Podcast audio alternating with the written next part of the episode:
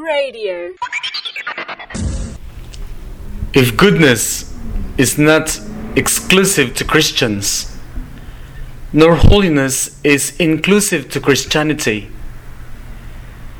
then heaven is for everyone who loves the way God loves. We do not have to be triumphalistic in our sanctity because saints are not the exclusive properties of the Catholic Church.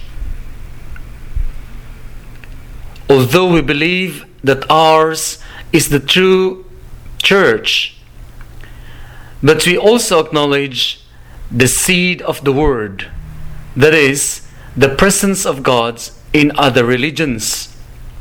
Hence, our respect to their own ways of life.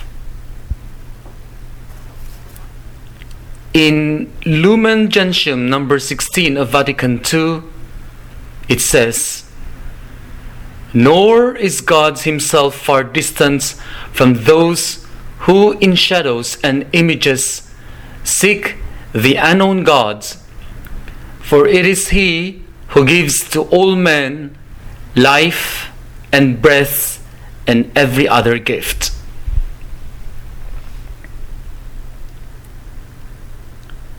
A little act of kindness done to the least of our fellow men will be forever written in the heart of God and will not go unrewarded.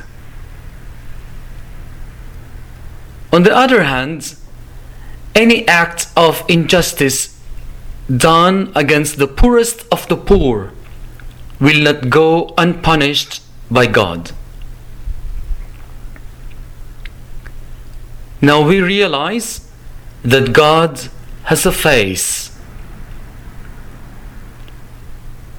It is the face of the person next to us, regardless of color, race, or religion.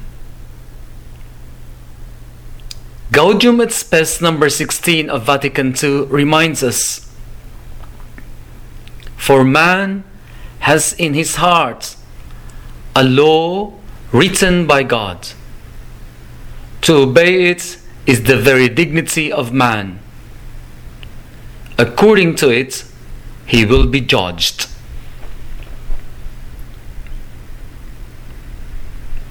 The second part of the Gospel this Sunday sounds explosive.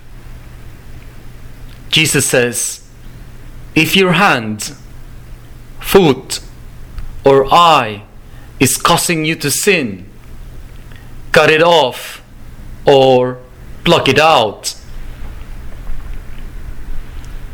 Certainly, Jesus was not teaching his disciples about self mutilation, hence, should not be taken literally.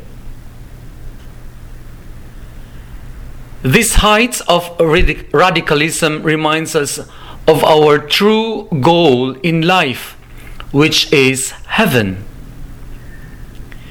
There is nothing that should stand in the way in realizing that goal, no matter how precious it is.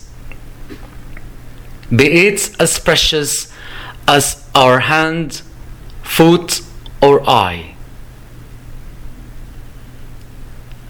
A person who has a gangrenous foot will have to sacrifice that foot in order to save his whole body. Failure in cutting it off will result in obstructed blood circulation and bacterial infection, which eventually leads to death.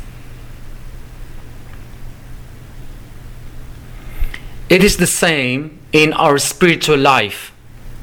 When we have something gangrenous that obstructs us from living our Christian life to the fullest, be it a relationship, a place, or a possession. It might be someone or something that is very precious that is causing us to sin.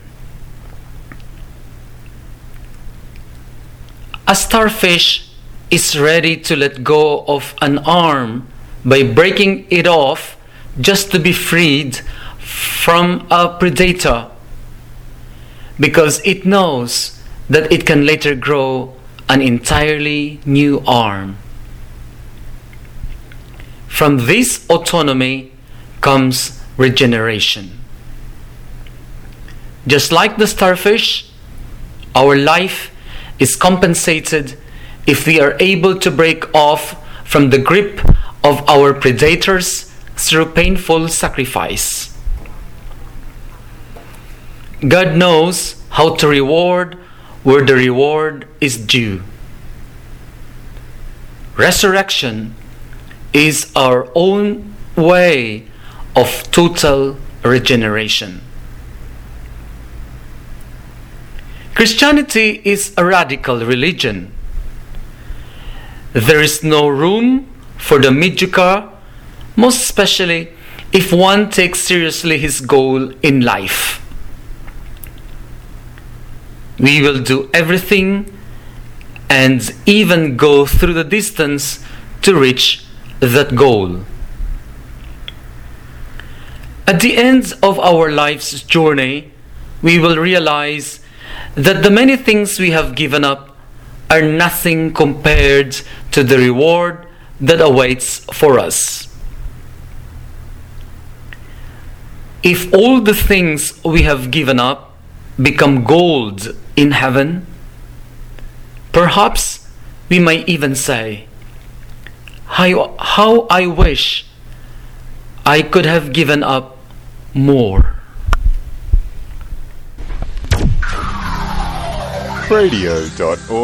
radio.org.au